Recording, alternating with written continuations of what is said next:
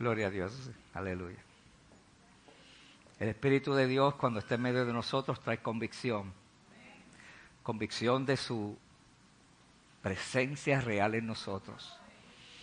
Y también trae convicción de pecado. Nos hace sentir que somos indignos y que hemos pecado delante de Él. Y entonces deberíamos aprovechar ese momento lindo y pedirle perdón a Dios. En vez de, de sentirnos sucios, decir, Señor, lávame límpiame de mi maldad, porque yo quiero entrar a tu presencia confiadamente. Confiadamente.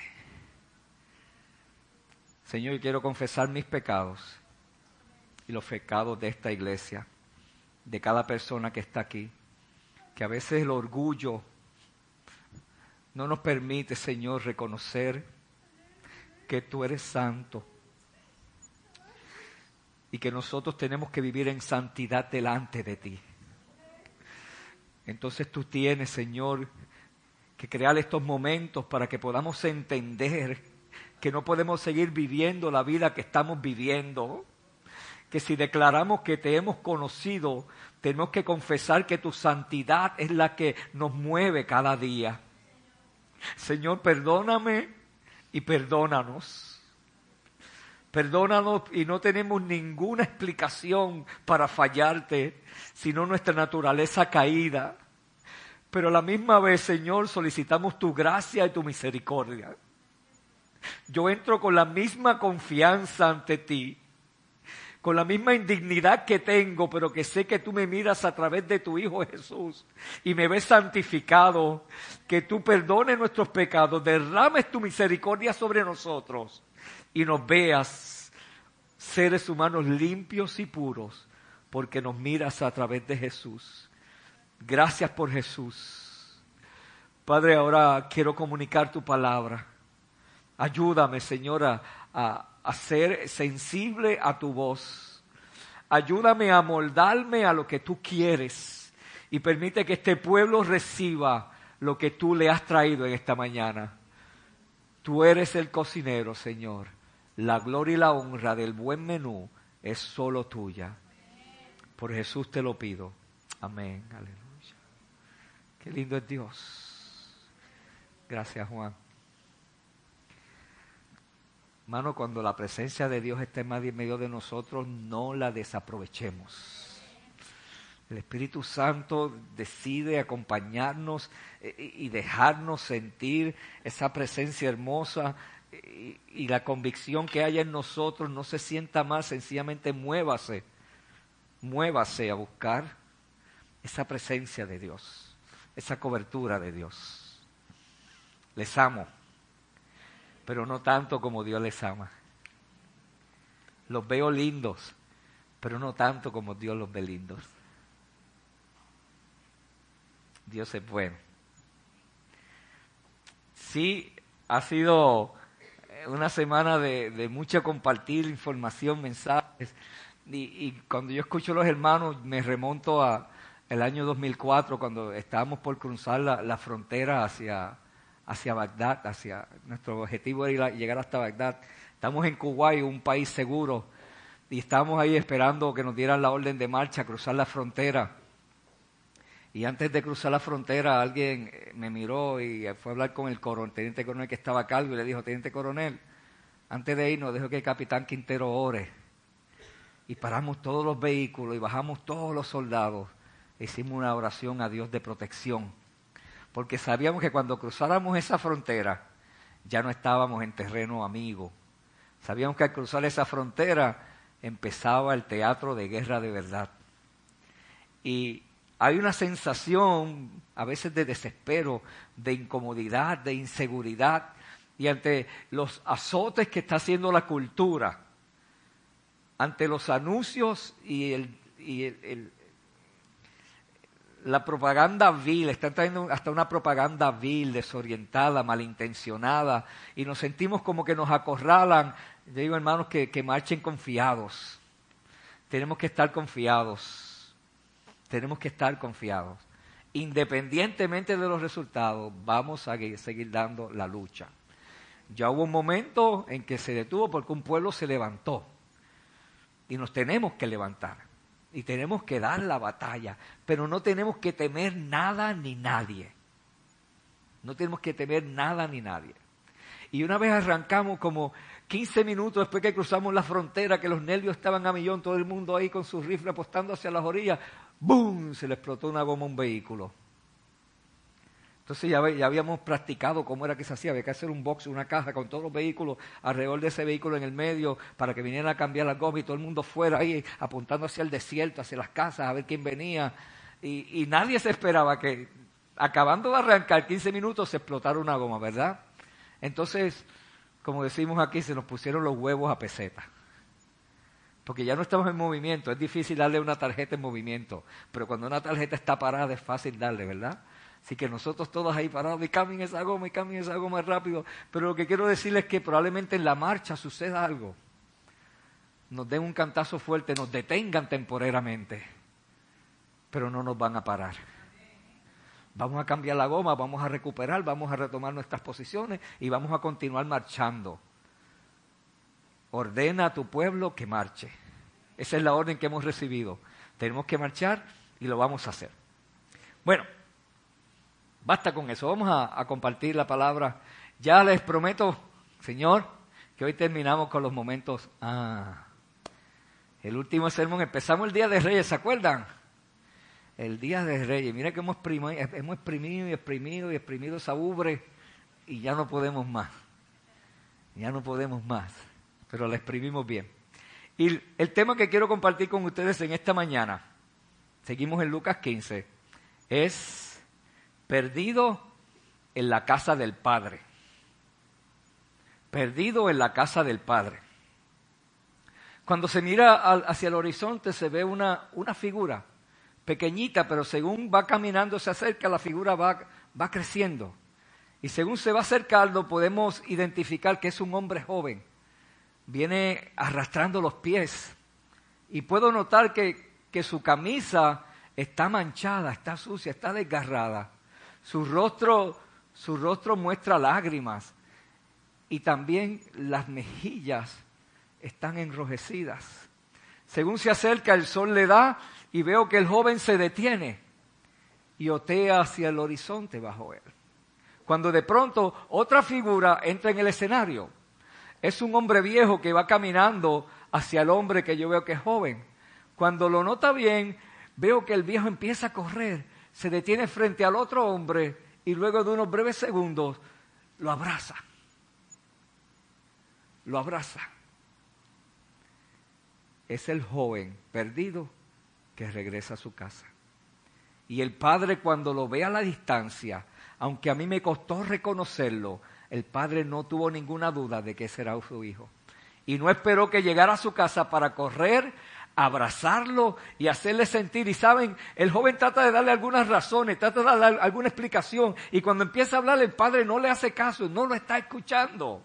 El hijo quiere explicarle, quiere pedir perdón, pero el padre no le interesa lo que está diciendo él. Cuando el padre mira hacia el lado, ve a un sirviente, lo llama y le da unas instrucciones. Y al ratito desaparecen los dos de la escena. Pasa media hora y en la campiña hay una gran mesa ordenada con mucho alimento. Están bien puestos, hay bebida, hay frutas. Todo el mundo está sentado, pero saben, nadie ha osado comer. Están todos esperando para que algo más suceda, cuando de pronto por la puerta sale el joven que venía andrajoso con una túnica preciosa, una túnica resplandeciente. Le quitaron los vestidos viejos y le pusieron una túnica que brilla sus ojos ya no lloran, su rostro ya no está enjuto y camina orgulloso y se sienta a par de la mesa. Y yo pensé, ahora van a empezar a comer, pero nadie osó comer. Luego entra el anciano mayor, el padre, y había una silla reservada para él y cuando el padre toma aquel lugar, levanta una copa y dice, vamos a brindar, porque mi hijo que era muerto ha regresado, se había perdido y lo he encontrado. Y todos levantan la copa y brindan con él. ¿Saben? la gente que estaba escuchando a Jesús contar esa historia pensaban que ahí se iba a acabar. Esto es como los cuentos de príncipes que finalizan y vivieron felices por el resto de sus días. Eso era lo que ellos esperaban. Sabía que nada más ya, llegó el papá, llegó el hijo, están festejando, la historia se acabó. Pero Jesús raspa su garganta y dice, mientras tanto, mientras tanto, que es una palabra clásica de transición cuando se cuentan historias. Y Jesús era un experto contando historias. Cuando todo el mundo cree que se acabó el mambo, aquí terminó esta historia, Jesús les rompe el paradigma a la audiencia y le dice, mientras tanto, mientras tanto, algo más había pasado. Y yo necesito retrotraerlos a ustedes al principio del capítulo 15 de Lucas, porque estoy seguro que se le olvidó que la historia dice un padre tenía dos hijos. Ah, ahora se acuerdan. Ahora se acuerdan. Pero mientras tanto, Mili, la historia ha sido de un padre y de un hijo. Un padre amoroso y un hijo perdido. Un padre proveedor y un hijo malagradecido. Un padre que, que lo había dejado todo en partió su herencia por la mitad para dársela a su hijo y su hijo se fue y la desperdició. Hasta ahí era la historia, ¿verdad? El hijo regresó y se terminó, pero Jesús dice que no, no se ha acabado. En esta historia habían dos hijos. Y ese hijo que se quedó, interesantemente, tenía unas quejas que hacer. Los cambios de escena. Hay un hombre joven trabajando en el campo. Se levanta a las 5 de la mañana y regresa a las 6 de la tarde. Está trabajando. Está, concentrado en lo que hace. Pone mucho empeño en el trabajo que está realizando. Y su vida no ha hecho nada más que trabajar. De momento, cuando termina de trabajar, está de allá y empieza a caminar hacia su casa, escucha un holgorio. Él dice, pero yo aquí sudado y allá abajo hay un holgorio. Cuando comienza a caminar, uno de los sirvientes lo alcanza. Y él le dice, ¿qué está pasando en casa? Y le dice, tú no sabes, tu hijo que era muerto ha regresado. Tu hermano, perdón, que se había perdido, ya está en la casa. Y sabes qué? Tu padre le ha hecho una gran fiesta. Ha mandado a, matar el, becerro más gordo para que, que tengamos un momento de celebrar con él. Y viene otro sirviente y le dice, ven, celebra con nosotros. Y el hijo mayor no le hace caso, le da la espalda y sigue caminando en la dirección contraria. Dos hijos tiene esta historia. Dos hijos tiene esta historia. Un hermano mayor y un hermano menor. Luego más tarde vemos que durante la actividad el padre mira hacia allá, hacia la colina, y observa que su hijo mayor no está en la casa festejando. Se acerca hasta él, camina, llega hasta él y cuando llega hasta él le dice, hijo, ¿qué haces aquí? Tu hermano era muerto y ha resucitado, tu hermano era perdido y ha sido encontrado. ¿Por qué no vienes a celebrar con nosotros? Ah, pero el hermano mayor tenía una respuesta. El hermano mayor tenía una espinita en su corazón.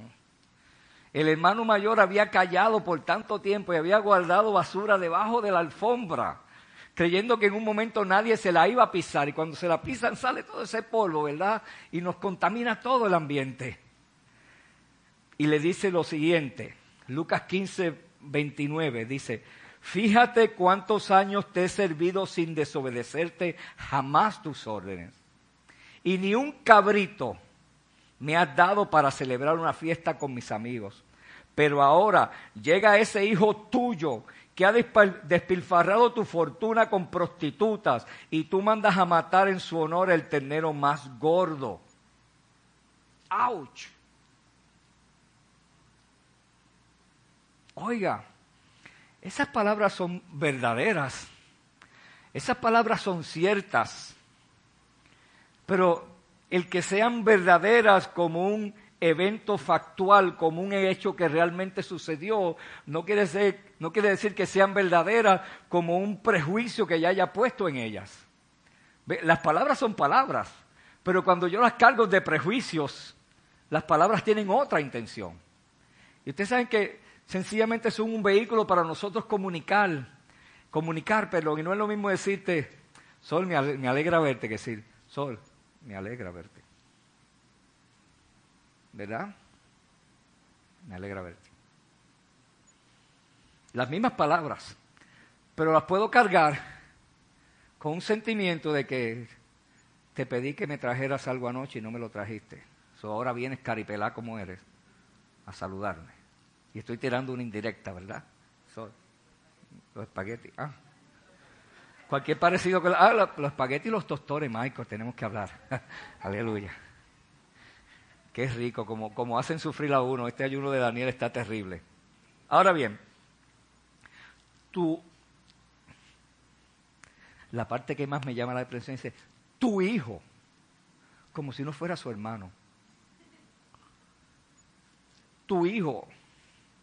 Así me dice la pastora cuando se suelta el perro. Tu perro se soltó. Yo, oh, ahora es mi perro. Y Dandy, tu perro meó en la cama mía ahora es mi perro, porque como hay que secarle el orín, ¿verdad? Pues es mío, es mío. Cuando se suelta, esta mañana se soltó, ¿verdad? Adriel y Richa, que son mis testigos, dicen, papá, tu perro se soltó. Y yo, rayo. hasta, hasta ayer era el espejo de nosotros, pero cuando hace algo malo es tu perro, ¿verdad? Pues algo así lo que, lo que está tratando de querer decir este muchacho, como yo me estoy desligando de esa criatura que tú pariste. Cuando pudo haber dicho, mi hermano se fue a gastar.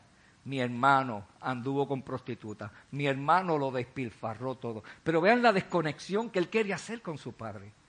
Ya no quiere que, que ni siquiera por sospecha imaginen algún tipo de relación el uno con el otro. Y esto es interesante porque no se pierdan esto ahora. El hermano mayor nunca abandonó al padre. El hermano mayor nunca desobedeció las órdenes, nunca se fue a un país lejano, pero el hermano mayor tampoco nunca había experimentado un momento, ah, se quedó, obedeció, no despilfarró, pero nunca había experimentado ese momento tan hermoso. Y saben, en las iglesias hay personas que llevan muchos años en la iglesia y nunca han tenido un momento ah, de reconocer a Jesús como su Salvador. ¿Sabes qué hacemos la, la iglesia protestante? Regularmente cuando nuestros, nuestros chicos cumplen 12 años o 13 años decimos, ¿te quiere bautizar? Y los metemos en la bajada y la sacamos. En vez de preguntarles, ¿quieres recibir a Jesús como Salvador y Señor de tu vida? Y luego de eso ir y bajar a las aguas a bautizarte. De hecho, ¿vieron qué bonito va quedando el bautisterio? Nadie me ha dicho nada.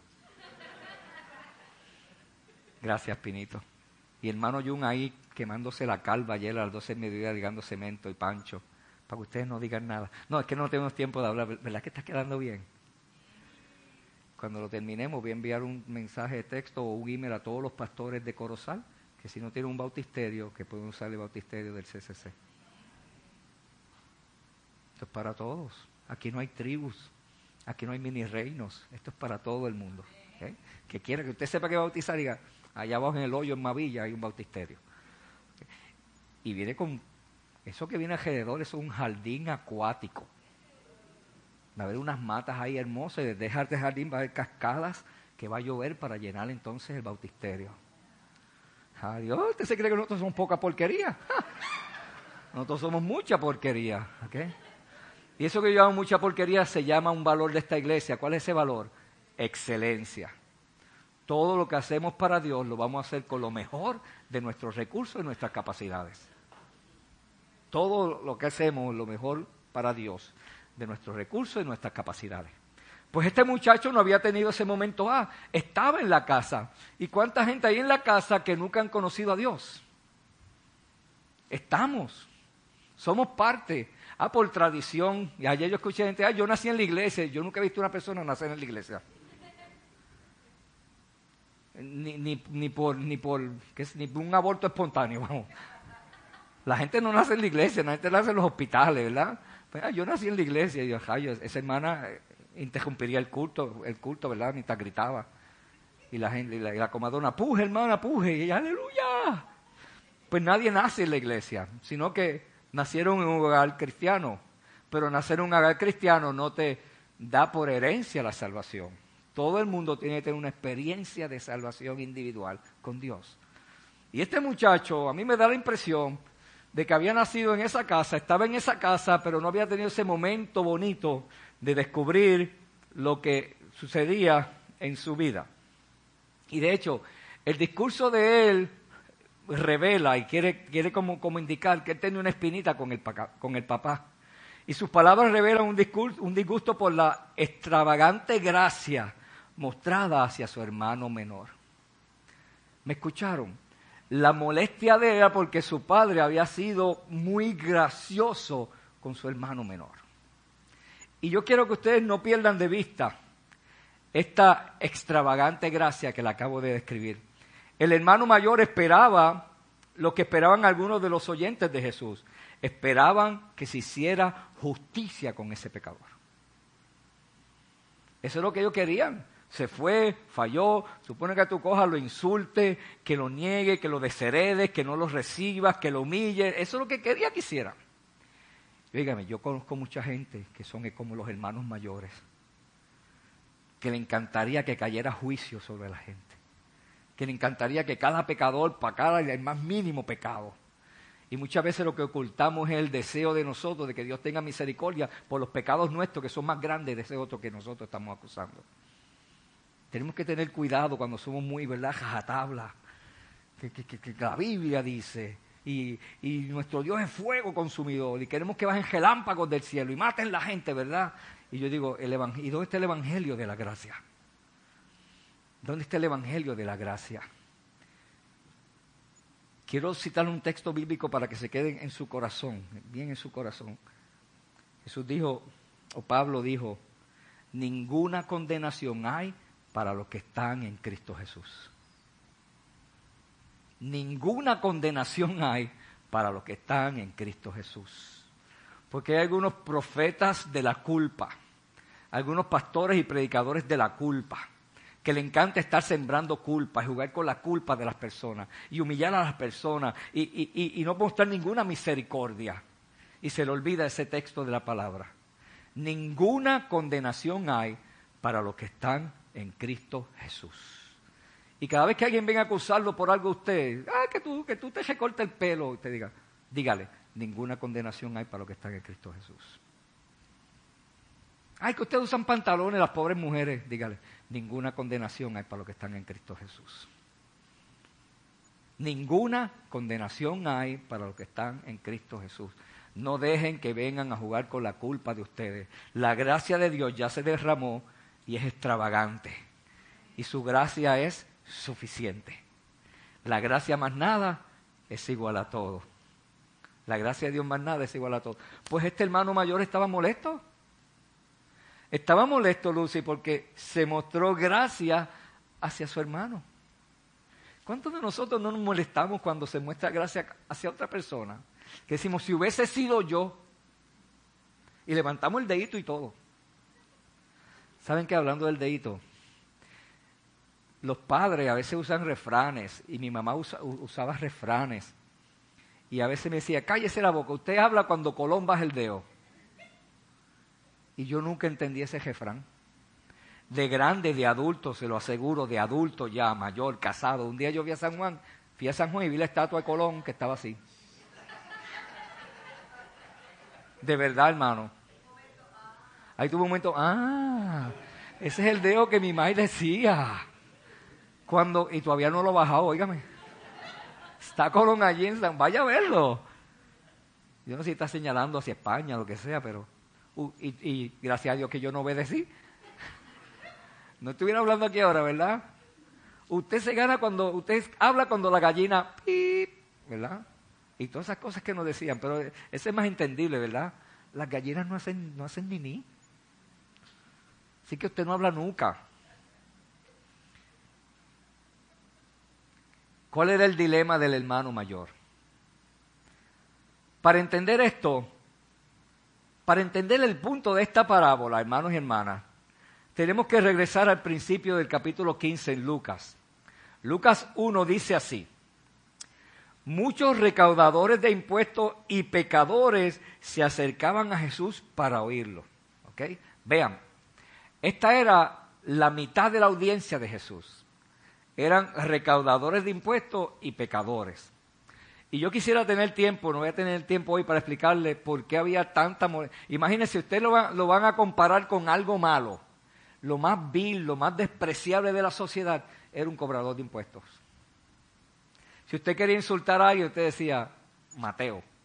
Lo llamamos Mateo, ¿verdad? Usted decía, Hacienda. Hacienda, ¿verdad que nosotros también odiamos Hacienda? Mira la carita de Billy, ay Dios mío, por ahí viene Abril, Señor que prenda.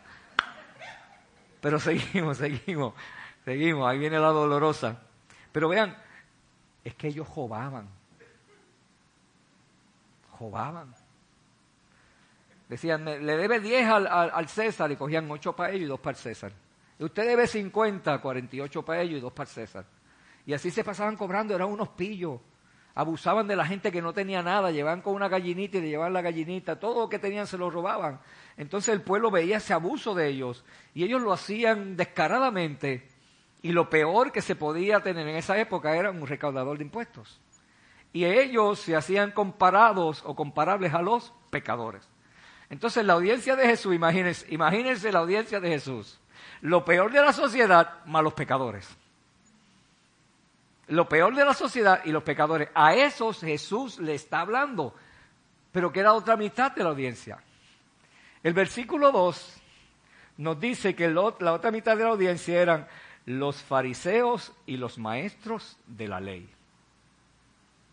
¡Wow! ¡Qué clase combinación! Recaudadores de impuestos y pecadores en esta banca, ustedes son ellos, y los maestros de la ley y los fariseos en esta otra son ustedes. Y la mitad del ombligo para acá, la mitad del ombligo para allá. No se sabe. ¿Ven, ven eso? Estos que están aquí, los fariseos y los maestros de la ley, estos que están acá, perdón, ustedes son los hermanos mayores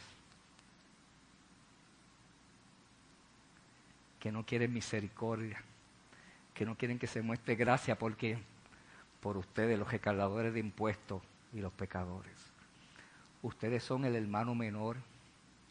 Ustedes son los que fueron y despilfarraron, que se acostaron con gente que no eran sus parejas, que botaron dinero, que estuvieron en una porquería, se comiendo, deseando comer algarroba, pero tuvieron un momento, ah, y regresaron a su casa y se, se desbordó gracia extravagante sobre ustedes. Pero ustedes chojo de fariseos hipócritas y de maestros de la ley, no quieren que esa gracia se derrame sobre ellos. Entonces ustedes se dan cuenta a quién Jesús le estaba hablando. Se dan cuenta por qué Jesús contó esa historia. Le estaba tirando pullitas. La historia la contó por estos. La historia era por los fariseos, por los religiosos, por los maestros de la ley. ¿Qué hacían ellos? Ellos estaban en el templo, estaban estudiando, estaban cumpliendo sus funciones. ¿Se acuerdan el hermano mayor? Trabajando, trabajando, trabajando, trabajando, trabajando, leyendo, estudiando la palabra, metidos en la casa, pero perdidos en la casa de su padre. Y tenemos estos otros que eran despreciables y viles y a Jesús lo acusaban de juntarse con ustedes. Ese era el pecado de Jesús que come con pecadores. Ay, Dios mío. Pero ¿saben quién los acusaba así? Ustedes, hermanos mayores. Se pierden estando en la casa de su padre. El que no quiere la gracia extravagante, Dios la derrama sobre los hijos menores. Nos perdemos en la casa. Nos perdemos estando en la casa. Así que Jesús quiso hablarles a los hermanos mayores en esta parábola. Y créanme que yo imagino que cuando Jesús hizo la interpretación, a los maestros de la ley y a los fariseos no les gustó la interpretación. Pues cuando usted está en una audiencia y le tiran una pullita, ¿verdad? Usted está en un lugar, dicen, todos los cristianos, esos bobolongos que siguen al pastor Quintero, en vez de estar en otras iglesias. Y ustedes dicen, yo no sigo al pastor Quintero, yo sigo a Jesucristo y me quedo en el CCC. Entonces, esta gente tenía un entendimiento defectuoso de Dios. Usted sabe lo que tiene un entendimiento defectuoso de Dios. Y hay tantas personas que, que meten a Dios en su boca y hablan en nombre de Dios y realmente no conocen a Dios. Para yo hablar de Dios, yo tengo que haber tenido una experiencia con Dios. Yo tengo que haber sido lavado con su sangre. Yo tengo que haber sido perdonado, regenerado, restituido, restaurado. Y una vez yo paso por esa experiencia, yo con autoridad puedo hablar de Dios. Pero por ahí la gente habla de Dios como si fuera como es un guineo. Pero lo interesante es que la gente que habla de Dios como si fuera como es un guineo, los que hemos conocido a Dios, no le hacemos caso. No le reconocemos autoridad. Y quiero hacer un paréntesis, la autoridad no es algo que yo tengo, la autoridad es algo que los demás me reconocen. ¿Me entendieron o no? Yo no tengo autoridad. La autoridad los demás me la reconocen a mí. Y si no, pare a nuestro hermano, al esposo de Sandra, hablando en, en un uniforme en la autopista, vestido de guardia, y yo así vestido como estoy, en la autopista. Y si yo hago así, dígame cuántos carros se van a parar. Ninguno. Dice que es ese loco ahí mandando a parar los carros, ¿verdad? Nadie me reconoce autoridad. Pero viene Orlando en uniforme policía hacia así y todo el mundo paran, ¿verdad? ¿Por qué paran? Porque le reconocen autoridad a él. A mí no me la reconocen, pero a él se la reconocen, ¿ves? Entonces no es algo que yo tenga, es algo que los demás me reconocen a mí. Y cuando uno habla de parte de Dios, la gente dice, esa persona está hablando de parte de Dios, te reconocen autoridad. Pero cuando tú eres un bobolón que estás usando el nombre de Dios y sabes lo que estás haciendo, ah, tú eres otro loco más de eso que habla por ahí. Así que no le reconozcan autoridad a nadie que no la tenga. No se la reconozca, reconózcale la autoridad a la persona que usted cree que la va a tener. Y la autoridad tampoco está en un uniforme. No está en un uniforme. Es más allá que eso. Porque los delincuentes, si Orlando lo hace así, ¿se van a parar? Nah. No es porque no sea buen policía, es porque el delincuente no le reconoce qué? Autoridad. No reconocen autoridad. Entonces, es importante este elemento de reconocer la autoridad porque esta gente, esta gente, los fariseos, los maestros de la ley, las maestras de la ley, las fariseas, ustedes, y tú también, no te tapes la boca, boliche, tú estás en este lado. Ellos vean a Dios como, como un guardia cósmico, un policía universal que estaba viendo cuando alguien se comiera un pare para ir a castigarlo. ¿Verdad? E, esa era la, proyección que ellos tenían de Dios. Dios te está velando para cuando tú peques, castigarte. ¿Y saben cuál es el gran problema que tenía esta gente con estos? Que ustedes creían que Dios era lo que la conducta de ellos proyectaba. ¿Me siguen, hermanos menores? como que el hermano mayor, los hermanos menores miran al hermano mayor y creían que el modo de vida del hermano mayor era lo que era. Entonces ustedes con esa mente eh, legalista y misericordia, castigadora, están proyectando un mensaje y una imagen de Dios que no es. Ustedes no representan a Dios porque no han reconocido al Dios de la gracia, al Dios de la misericordia, al Dios de la compasión. Por estar metidos estudiando y limpiando el templo y arreglando para aquí, y ora que te ora y ayuna que te ayuna, en sus propios esfuerzos, con sus propias fuerzas, con sus propias capacidades que ellos creen que va a alcanzar la gracia de Dios. Y no es así, ¿sabe cómo la alcanzan?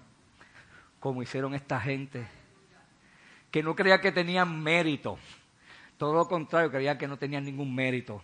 Y como no tenían mérito, la gracia de Dios se derramó sobre ellos. Pero cuando yo creo que yo tengo méritos, no hay gracia de Dios que se va a derramar sobre mí, porque yo creo que yo soy quien la gano. Ellos creían que merecían el amor y el perdón de Dios. Cuando el amor y el perdón de Dios nadie se lo gana, sencillamente se regala. Dios los regala. Hermanos mayores, están perdidos en la casa del Padre. Y les molesta que ustedes, feos, desarraigados, sucios, olorosos al garroba y a caquita de cerdo, lleguen y se les dé el trato de hijos del Padre de la casa.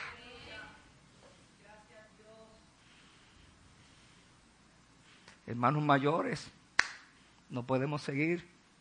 Ustedes nos representan a Dios. Ustedes son una endeble y flaca representación de lo que es un Dios de amor y de misericordia. ¿Y cuánta gente andan por ahí tratando de malinterpretar y mal representar a Dios? Uniendo textos. Nos gozamos esta semana porque los fariseos cogen textos y los sacan de contexto para crear un pretexto, ¿verdad?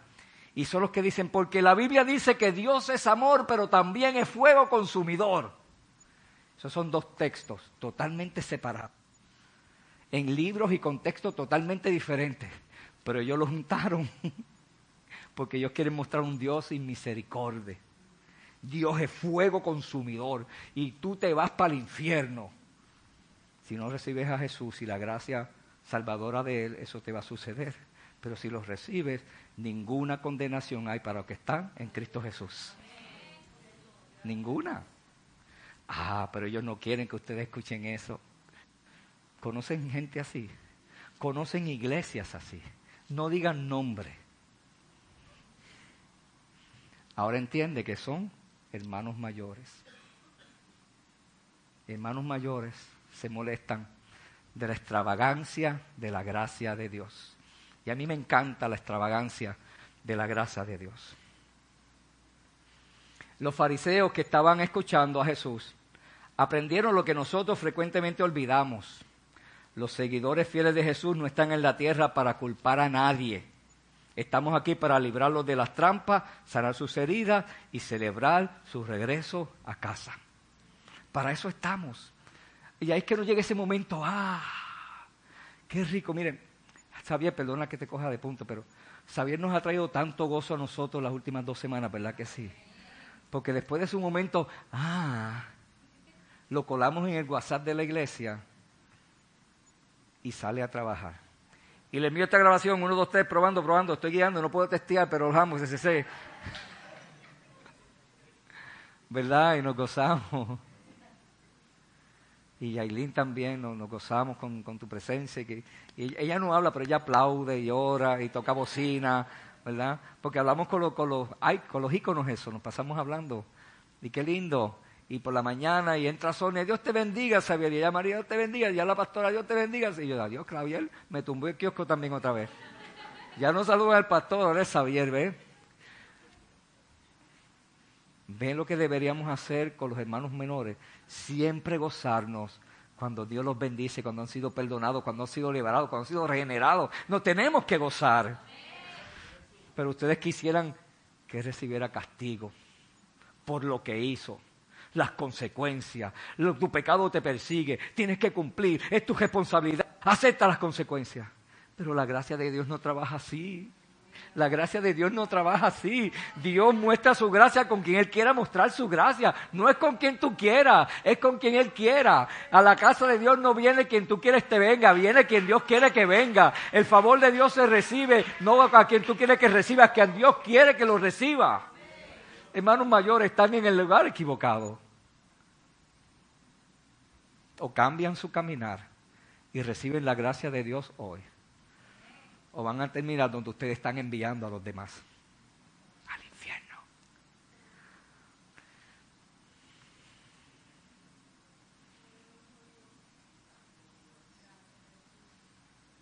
Maravilloso. Hermanos mayores. ¿Saben? El hermano mayor estaba indignado luego de ver la reacción del padre. Este hermano mayor pudo trabajar duro y ser fiel en las tareas de la finca, pero estaba perdido en la casa del padre. No pudo despertar, no pudo tener un momento de honestidad, no tuvo poder tener un momento de acción. La verdad es que él también estaba perdido. Él veía a ustedes como perdidos, pero él también estaba tan perdido, más perdido que ustedes. Tim Keller, un teólogo norteamericano, lo escribe de la siguiente manera. El hijo malo estaba perdido en su maldad, pero el hijo bueno estaba perdido en su bondad. ¿Y cuántas personas hay que usted dice, vamos para la iglesia? Y te dice, ay, yo no necesito ir a la iglesia, yo no hago no malo, yo no, yo, yo no fumo, yo no bebo, yo no soy droga, yo no soy infiel. ¿Lo, han escuchado? No necesitan venir a la iglesia, ¿verdad? Porque es que ellos son tan buenos que no necesitan salvación. Sí, hay tanta gente que no pueden ser salvos porque creen que es por lo que ellos hacen. Yo tengo que ser bueno, yo tengo que orar, yo tengo que dar limosna. Nada de eso lleva a la salvación. La salvación es gratis. La salvación de Dios, aunque es gratis, no es barata. ¿Me siguen? Es gratis, pero no es barata. La gracia de Dios es gratis, pero no es barata. Costó la sangre del único Hijo de Dios es súper poderosa, súper extraordinaria. Y los que tratan de hacer cosas buenas para ganarse el cielo están desperdiciando el sacrificio de Jesús en la cruz. Jesús murió en vano porque tú lo hubieses hecho con tus obras. Y no es por obras para que nadie se gloríe. Y como digo en Colosal, no es por obras para que nadie se la guille.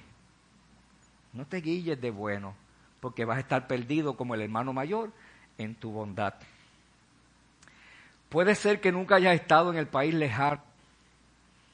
Puede que nunca hayas tenido un resumen religioso impresionante. Puede ser que hayas seguido las reglas. Puedes haber escuchado todos los sermones de esta serie y pensar que muchas personas debieron haber venido a escucharla. Pero realmente quien necesitaba escucharla eras tú.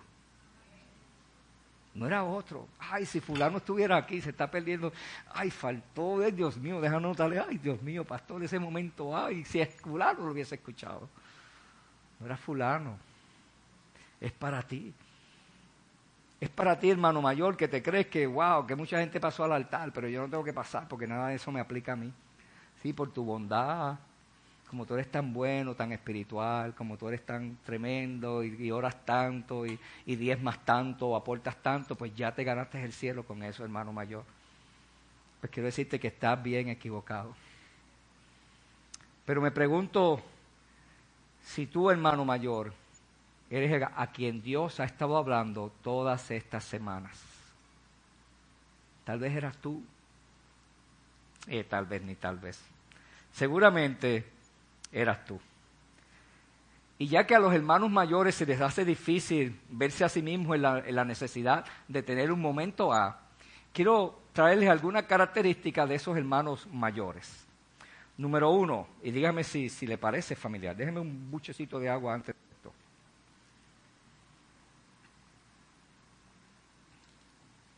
Qué rica está. un paréntesis para los que no están en el ayuno de Daniel, la máquina de refresco está trabajando y la máquina de papitas, chistrí y todas esas cosas. Cuando vengan los niños yo se lo voy a decir, los voy a chotear que la máquina está trabajando, así que más te vale que deje un par de pesos para que lo echen en la máquina. Se lo voy a decir a los niños. Se lo voy a decir a los niños. Ok. Cierro el paréntesis la primera gran característica de los hermanos mayores que no quieren estar conscientes de un momento A es que son críticos de los pecados de los demás. Son bien críticos de los pecados de los demás. Los hermanos mayores frecuentemente se fijan en la falta de los otros. Todo lo que le falta al otro, en todo lo que se equivoca al otro, en todo lo que está haciendo mal el otro. Pero son incapaces de reconocer cualquier arrepentimiento de los pródigos. ¿Ve? No quiso ver, oye, pero por lo menos vino y se arrepintió. No, merece castigo. Pero le pidió perdón a papá. No, merece ser desheredado. Pero vino humillado. No, hizo mal y yo me quedé trabajando y él no, ¿verdad? Siempre están buscando la falta de los demás. ¿Y saben por qué están buscando la falta de los demás? Porque no pueden ver los errores en sí mismos. Por eso Jesús y la Biblia dice tan poderosamente, saca el 2 por 4 de tu ojo antes de sacar la astillita del ojo de tu hermano. La traducción de Quintero no viviente. Saca la viga de tu ojo antes de sacar la paja del ojo de tu hermano. Pero los hermanos mayores, eso le aplica perfectamente. Siempre están viendo, viendo la falla en el otro.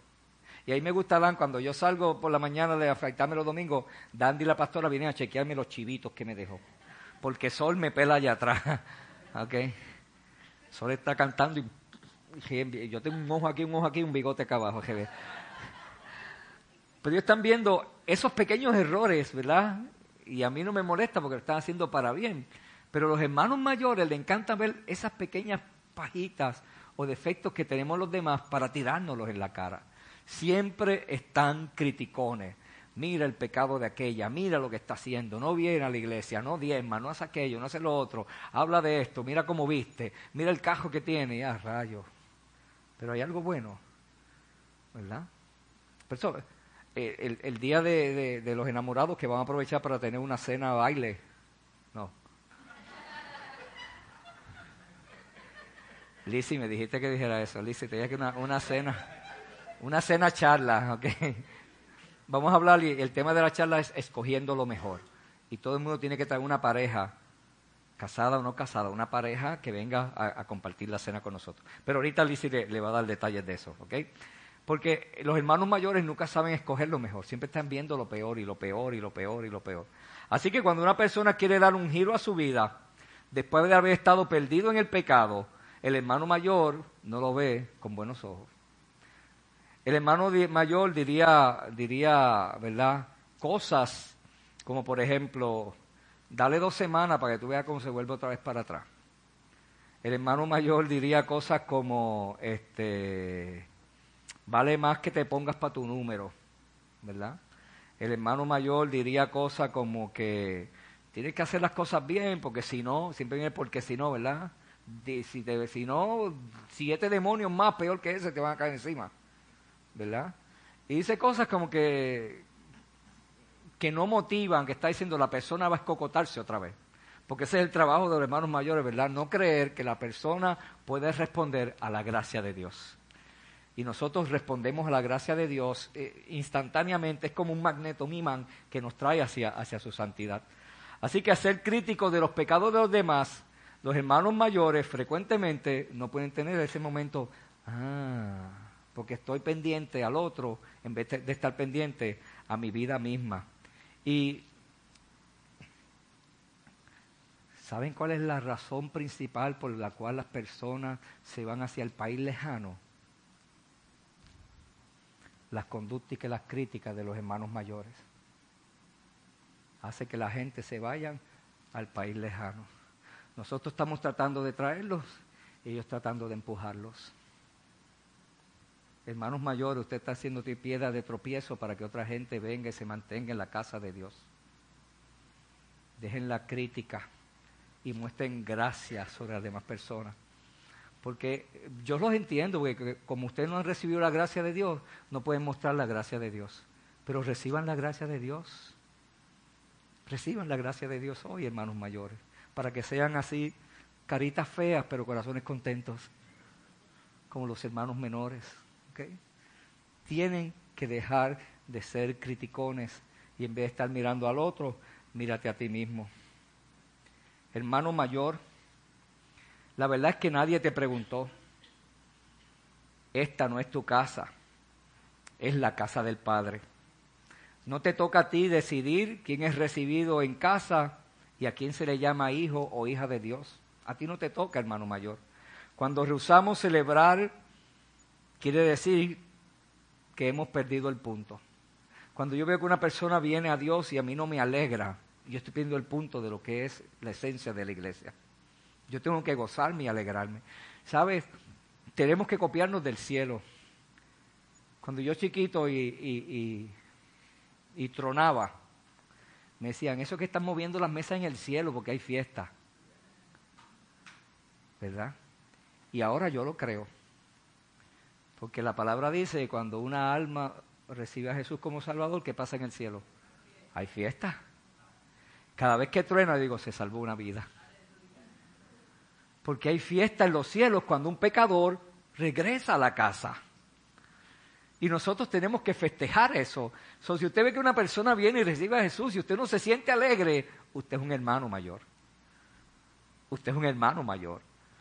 Tenemos que alegrarnos cuando alguien viene, recibe a Jesús, es lavado con su sangre, decide tornar su vida, quiere empezar a servir, quiere bautizarse. Aleluya, qué bueno, nos gozamos. Pero hermanos mayores con trompa, mira para allá, véralo, dos semanitas le doy. Eh. Dos semanitas, véralo, ¿ok? Sígalo en Facebook para que tú veas lo que postea. Ah, te están traqueando, tiene un GPS donde quiera, a ver dónde tropieza. Hermano mayor. Ah, es que son los fariseos y los maestros de la ley, ¿verdad? Tan santurrones ellos. La semana que viene se sientan acá, ¿ok? Porque le está duro esta semana.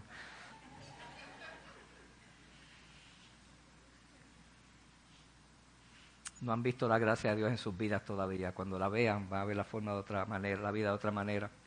Y la segunda cosa que los hermanos mayores hacen que no reciben su momento A es que confían mucho en su propia bondad.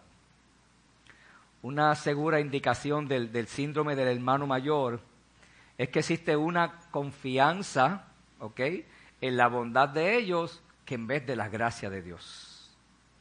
Yo soy bueno, yo no peco, yo no, yo doy limona, yo voy al templo, yo le lavo el cajo al pastor, estoy profetizando, aleluya. a veces yo digo, voy a enviar un texto, a veces alguien me lo lava por 20 pesos allí. La gente arrancaba, ¿verdad? Y por 20 pesitos lo harían. Así que lo estoy diciendo ahora, que quiera 20 pesitos que me lave el jeep cuando se acabe la reunión. No, porque es el día de descansar, Tito. El domingo descansar y adorar a Dios, ¿ok? Me lo dejemos. Pero a las 6 de la tarde se acaba el domingo. Nos vemos a las 6. ¿Ok? Y yo quiero que esta indicación de que ellos descansan en su bondad, quiero que lo noten en el verso 29, cuando el hermano mayor le dice al padre, fíjate cuántos años te he servido sin desobedecer jamás tus órdenes. Está diciendo, mira lo bueno que yo soy. Tú no ves todos los años que yo te que tú dices brinca, yo brinco. Siéntate y me siento. ñangótate y me ñangoto. Para personas que están en las redes, ñangotar en Puerto Rico es ir de cuclillas. Ok, seguimos. Porque ese ñangotar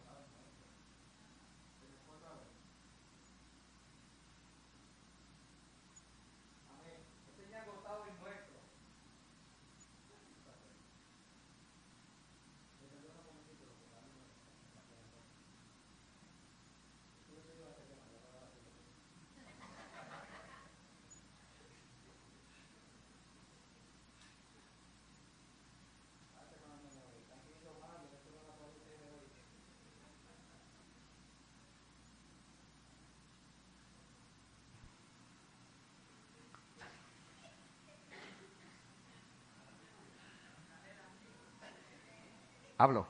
Ok, ahora.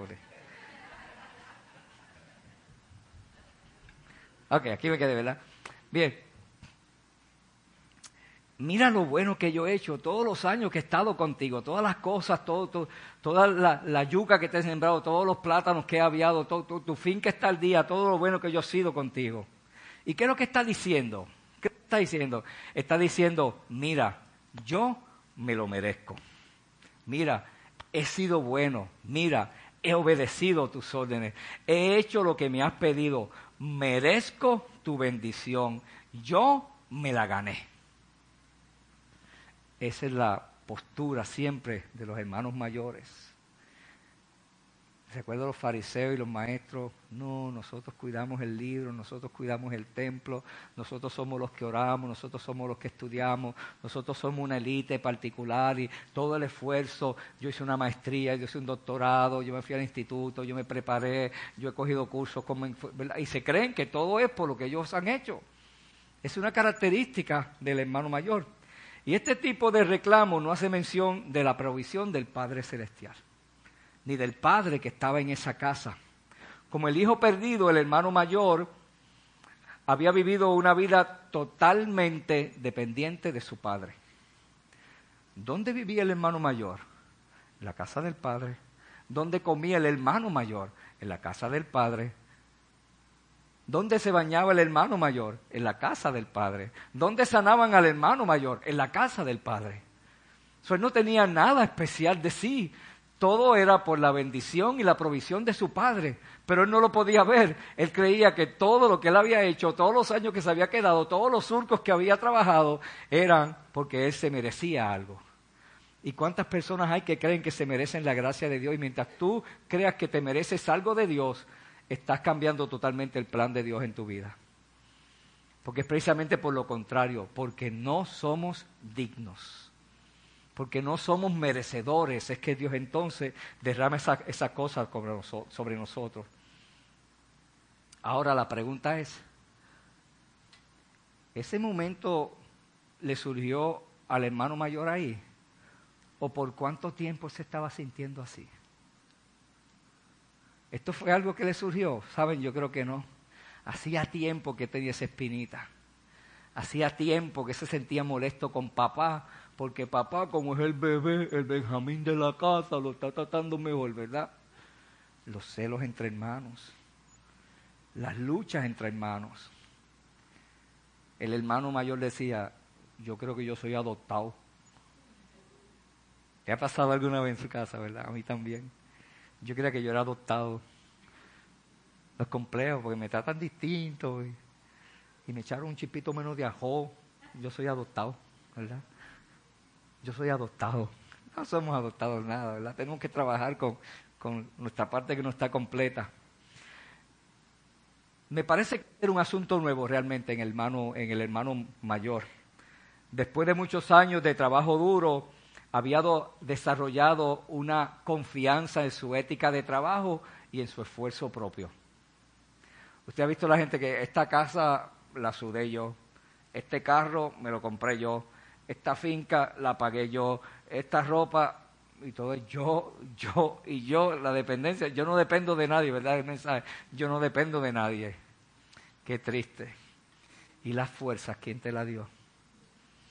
¿Y la salud quién te la dio? ¿Y el empleo quién te lo dio? ¿Y la sabiduría quién te la dio? somos tan, tan, tan necios en ocasiones cuando hacemos este tipo de expresión, ¿verdad? Porque creemos que, es por nosotros, es por nuestra bondad, es por nuestra capacidad que podemos hacer todo esto. Y este es el problema de la confianza en nuestra propia bondad. Comenzamos a pensar que vamos a ganar algo del Padre. Pero la casa del Padre no es una casa de mérito. La casa del Padre es una casa de misericordia. Y nosotros todo lo que tenemos es por misericordia de Dios. Mientras que el hermano mayor decía, nunca te he desobedecido, el hermano menor decía, yo soy un indigno. Mientras que el hermano mayor apela a su propio mérito, el hermano menor apela a la misericordia. Mientras que un hermano se hunde en la frustración, el otro hermano celebra con gozo. La misma situación, pero dos finales distintos, ¿verdad? Enfocarnos en nuestro propio resumen espiritual, como que mucho eh, yo he crecido, cuán profundo, cuánto he madurado, eh, cuántos textos sé de memoria, cuántos hectómetros y, kilómetros sé citar de la Biblia, ¿verdad? Todo eso como que le está restando la gloria a Dios.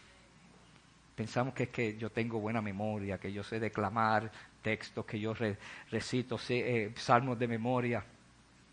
El padre y el hijo perdido celebraban en el patio y el hermano mayor trabajaba solito, sudado allá en el campo. Saben, Dios no detiene la misericordia porque alguien esté enojado y no quiera regresar a su casa. Dios va a celebrar con el que decida venir a su casa a recibir su misericordia. Y a veces yo, yo me quedo fuera, pues yo no voy, como si Dios fuera a detener su gracia, porque yo, con mi tantrum, ¿verdad? Y engreído, no quiera que Dios derrame su bendición sobre otras personas. Ahora, la pregunta de la audiencia y de muchos aquí puede ser, ¿y por qué Jesús fue tan duro con el hermano mayor? ¿Por qué Jesús fue tan duro con el hermano mayor? Mucha gente basaba su opinión de Dios en lo que decía el hermano mayor que era. ¿Me siguen? El hermano menor, menor miraban al hermano mayor y decía, pues ellos se comportan como Dios debe ser porque ellos son los fariseos, ellos son los estudiosos de la ley, ellos son los que se pasan metidos en el templo, ellos son los que pasan leyendo el rollo, interpretando el rollo, pues ellos son el modelo de Dios para mí. Entonces, como ustedes son el modelo de Dios y no están representando bien a Dios, Dios tiene que ser más duro con ustedes. Pues está haciendo tropiezo para que estos pequeñitos puedan recibir la gracia de Dios. Y en la casa de Dios, a veces que Dios tiene que ser más duro con unas personas, porque no han doblegado, no han sido quebrantados. Y esa palabra quebrantar, fíjense que yo siempre hago así porque yo pienso en, un palo que se parte, ¿verdad? Que se rompe. Dios tiene que quebrantar a los hermanos mayores para que puedan, una vez quebrantados, ser sanados por Dios y recibir su gracia. Y nuevamente Dios los hace una buena vara de bendición para otros. Hermanos mayores tienen que dejar esa actitud que ustedes tienen. Y es cierto, es cierto hoy también lo mismo que pasaba con aquellos mayores de época. Esa era lo que había detrás del desafío de Jesús a los fariseos. Jesús le está hablando a los fariseos, le está hablando a los maestros de la ley, pero hoy en día también hay personas que son demasiado rígidas, demasiado, nosotros decimos rajatabla, ¿verdad? Que solamente van por la línea. Y en esta casa hemos tratado de mostrar la gracia de Dios, el perdón de Dios para todos nosotros y no estar con cosas periferales que no son importantes, sino Jesús que es el centro de todo. Existe un montón de hermanos mayores que más representan el corazón de Dios.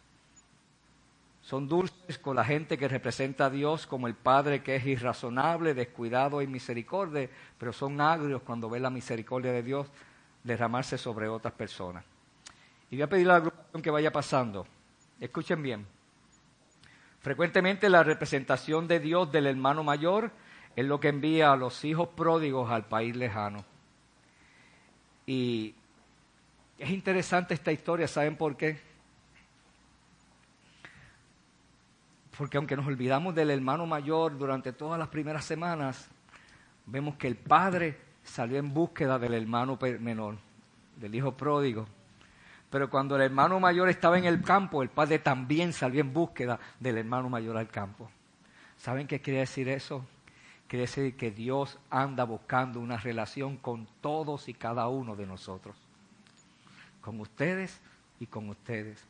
Dios quiere una relación con nosotros. Córtame las luces de allá, por favor.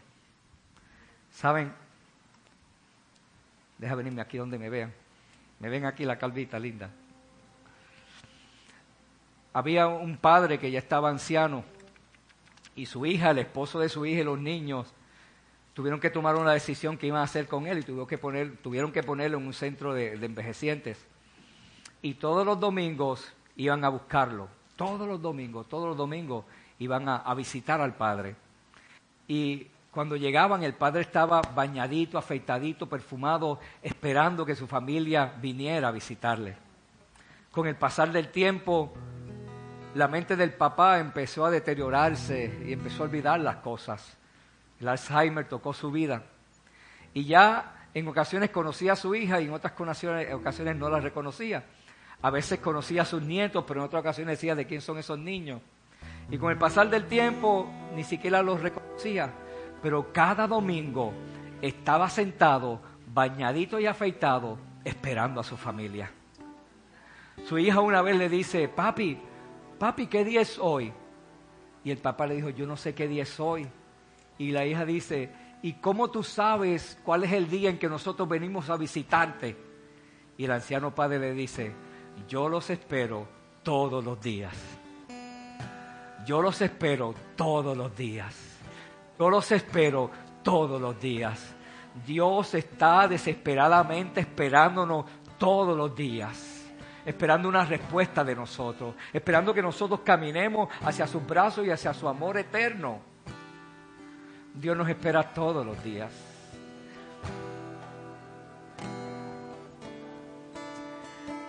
Hay una muchacha que queda embarazada y tiene mucho miedo de decírselo a su papá. Y va a buscar consejería del pastor y el pastor los escucha. Y después que los escucha, la, primera que la, la última pregunta que le hace es, ¿y tu papá lo sabe? Y la muchacha y el novio dicen, no, no lo sabe, no me atrevo, papi me mata si se lo digo volvieron a la segunda sesión y, estuvieron hablando y pasaba la semana y ya la barriguita se iba a notar y el pastor le dice, ¿y tu papá lo sabe? Se lo dijiste. Y dice, no, no me atrevo a decírselo, pastor. La próxima semana vienen a la sesión y la, la muchacha tenía un plan. Le dijo, pastor, mi novio y yo nos vamos a escapar, nos vamos a ir lejos. Y cuando nosotros estemos lejos, queremos que tú se lo digas a nuestro papá. Le dice, no, Vamos ahora mismo, yo te voy a acompañar. vamos a decírselo a tu papá.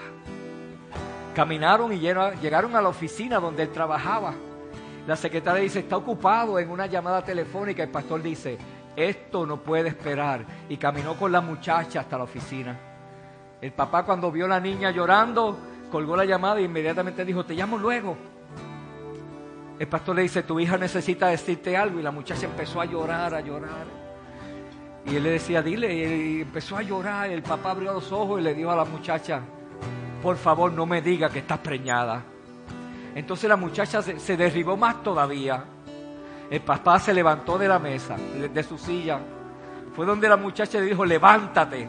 La muchacha estaba desplomada llorando y le dijo, que te levantes. La muchacha temblorosa llorando se levantó y le dijo, mírame a los ojos. Te digo que me mires a los ojos. La muchacha lentamente fue levantando su cabeza y el papá con todo el coraje que le dijo, Solamente pudo abrir sus brazos y abrazarle y decirle, no te preocupes, hija mía, esta situación la vamos a pasar juntos. No te voy a abandonar en este momento difícil. Yo te amo, hija mía. Hay gente que a veces quiere presentar un Dios castigador. Un Dios como un padre que te va a rechazar por lo que tú has hecho. Pero Dios en esta mañana te dice, ven como estás, hijo mío, hija mía. Yo te amo tal y como eres.